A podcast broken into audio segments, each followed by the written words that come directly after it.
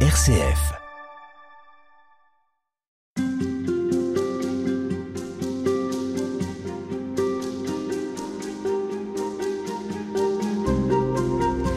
Père Nathanaël Garrick, on est avec vous euh, pour évoquer la pensée du pape François et notamment à travers son exhortation apostolique La joie de l'Évangile, euh, publiée en 2013. Et avec vous, on revient sur ce qu'est l'évangélisation, puisque c'est au cœur de, cet euh, ouvrage, et notamment cette expression qu'on entend désormais régulièrement, les disciples missionnaires. Le chrétien n'est pas seulement un disciple, il est un disciple missionnaire. En quoi ces deux termes qui sont accolés sont indissociables d'après vous alors, pour le pape. Oui, c'est intéressant. Il y a une vraie euh, euh, pensée du pape François sur disciple, disciple missionnaire avec la question du tiret. Faut-il mettre un tiret entre disciple et missionnaire Lui, il le fait. Euh, donc ça, c'est aussi une, idée qui est un peu qu'il avait déjà dans dans le document d'Aparicida, enfin qu'on trouve déjà dans, le document d'Aparicida. Donc disciple, le disciple, c'est celui qui suit. on est disciple d'un maître, on écoute le maître, on s'assied, on écoute son enseignement, on prend des notes. Ça, c'est être disciple. Un disciple, c'est-à-dire suivre. Missionnaire, ça vient, c'est un un terme latin qui est missio, qui veut dire envoyé. Et donc, dans la pensée du pape François, on ne peut pas être que disciple. Si on n'est que disciple, la seule chose qui compte, c'est la relation entre Jésus et nous, et ça exclut au fond euh, le monde. Et donc, à savoir la raison pour laquelle Jésus nous invite à être disciples. Et donc, disciple missionnaire, pour lui, c'est une, manière de redonner la, finalité du fait d'être disciple. On est disciple en vue d'être missionnaire. On est disciple donc que dans la mesure où on est missionnaire, on n'est donc rien ou disciple missionnaire, hein, si, je, mm. si, si, je vais au bout de, du raisonnement. Et donc le disciple missionnaire, c'est celui qui est à l'écoute du Christ et qui se laisse envoyer par lui. Et c'est le même mouvement d'être à l'écoute du Christ et d'être envoyé par lui, ce qui fait qu'il n'y a pas le moment où euh, je, je, je, consomme mon Jésus, entre guillemets, pour euh, par la suite éventuellement sur un malentendu être envoyé à l'extérieur. je euh, suis un disciple du Christ envoyé en mission par le Christ et donc je l'écoute parce que je, me mets à son école parce que je sais qu'il m'envoie à l'extérieur. Je suis donc disciple missionnaire. Et le pape, dans sa pensée, euh, sait que nous sommes sujets parfois au découragement, euh, à l'essoufflement aussi. On, a beaucoup d'énergie, on, pense qu'on va pouvoir convaincre notre environnement, et puis, euh, et puis voilà qu'on on se décourage. Et le pape a une explication pour ça. Il nous invite à, revenir sans cesse à, la source. C'est la fréquentation des textes.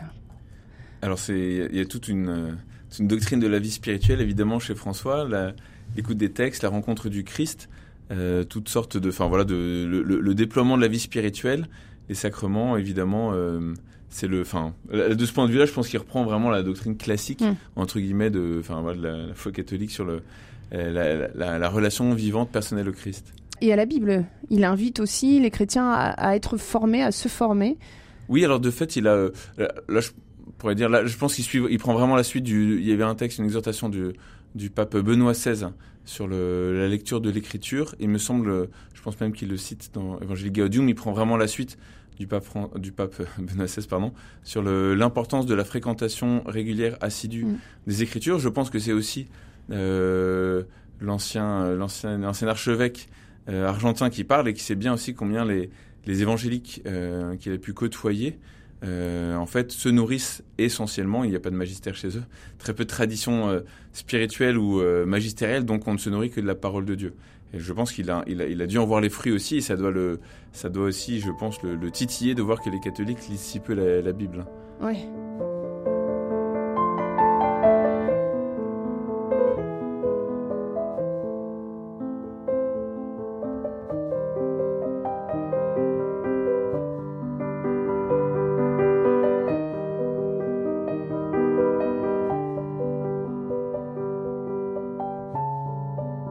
Et alors, euh, il explique aussi cette phrase qu'on a pu euh, garder L'Église ne grandit pas par prosélytisme, mais par attraction. Ça, c'est ça fait le cœur de sa pensée, euh, avec l'idée que c'est la, la joie qui attire. Et donc, en fait, qu'est-ce que c'est que le, qu'est-ce que c'est que le prosélytisme? Le prosélytisme, c'est une espèce de une manière de susciter la mauvaise conscience des autres, de forcer leur liberté pour qu'ils rejoignent le club. En fait, c'est une manière très mondaine de faire. Et lui, justement, il, veut au contraire mettre non pas l'Église, mais le Christ au centre, non pas euh, la structure ou la survie, mais vraiment la, la rencontre du Christ vivant au centre.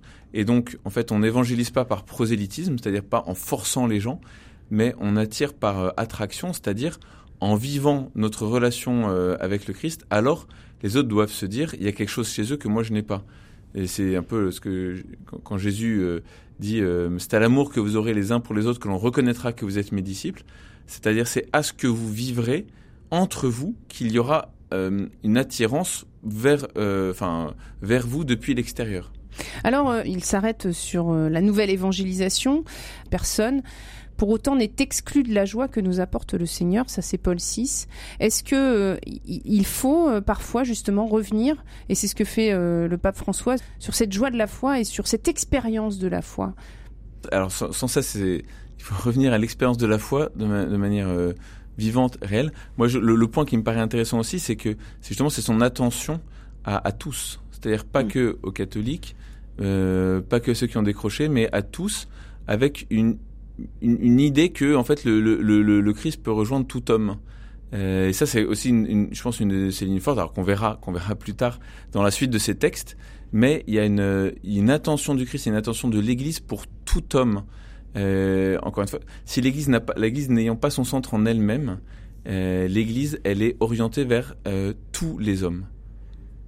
Et alors, ça veut dire qu'il n'y a pas d'exclus. Est-ce que là, il veut aussi redire le message universel vraiment de, l'Église catholique? Est-ce qu'il craint justement l'entre-soi? Est-ce que c'est quelque chose qu'il a dénoncé?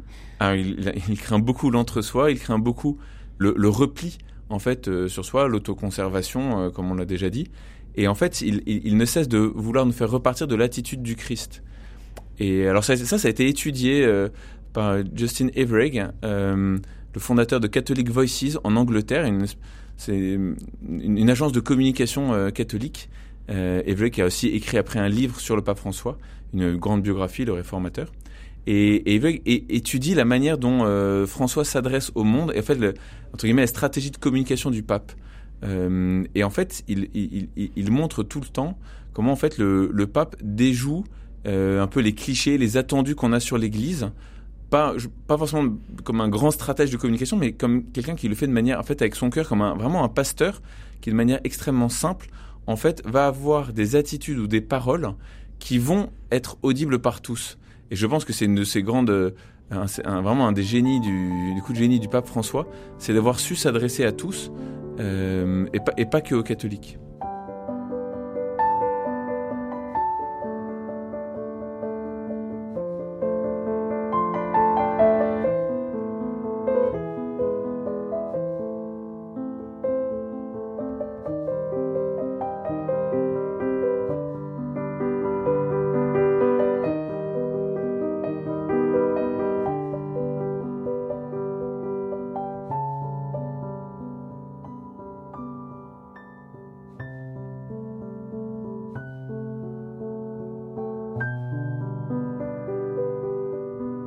Et alors, euh, dans cette exhortation apostolique, le pape euh, a, pris le temps de s'arrêter sur les grands défis contemporains, les défis de notre société, la globalisation, l'idolâtrie de l'argent, les inégalités, la sécularisation aussi. Comment est-ce qu'il place le chrétien dans ce monde euh, qui pourrait lui sembler hostile et pourtant c'est c'est pas forcément ce qui ressort du pape? Non, je pense que c'est, comme une fois, c'est un, homme qui est à l'écoute de l'Esprit Saint. Et donc, en fait, il a, il, a peur, je pense, enfin en tout cas, je sais pas s'il a peur, en tout cas, lui, il, ne veut pas que les catholiques entrent dans le syndrome de la citadelle assiégée. Ça, c'est clair. Et donc, euh, son modèle de rapport au monde n'est pas le, ne il ne souhaite pas que l'Église propose une contre-culture, euh, un contre-modèle, une, une, opposition. Il est beaucoup plus dans, en fait, son attitude fondamentale, c'est une attitude d'accompagnement. Et donc, il n'est pas du tout naïf sur le monde, et il le dénonce. Et euh, plus tard, dans euh, Laudato aussi, le fameux troisième chapitre sur le paradigme technocratique, il dénoncera euh, la manière dont le monde fonctionne, enfin le, lien entre le, système technologique et le système économique, et donc un peu l'armature de notre du monde dans lequel on vit. Donc à la fois, il le dénoncera de manière très forte dans ses inégalités ses injustices, et en même temps, à aucun moment, il ne situera l'Église au-dessus de, de ça, et il n'invitera et jamais il n'invitera les chrétiens à se mettre en dehors du monde ou en retrait. Et donc c'est à la fois, c'est, vraiment une parole de discernement, une parole d'exigence. Alors il dit voilà, bah, le, le, voilà ce qui, ce qui va tirer aujourd'hui dans le monde, par exemple, c'est ce qui est immédiat, euh, rapide, éphémère, extérieur, donc euh, superficiel. Donc euh, en même temps, on voit bien qu'il n'est pas du tout en béat d'admiration devant une certaine manière de faire du monde. Et en même temps, il nous dit attention, mais notre place, elle est là. Nous, notre place en tant que chrétiens, c'est là qu'on doit être.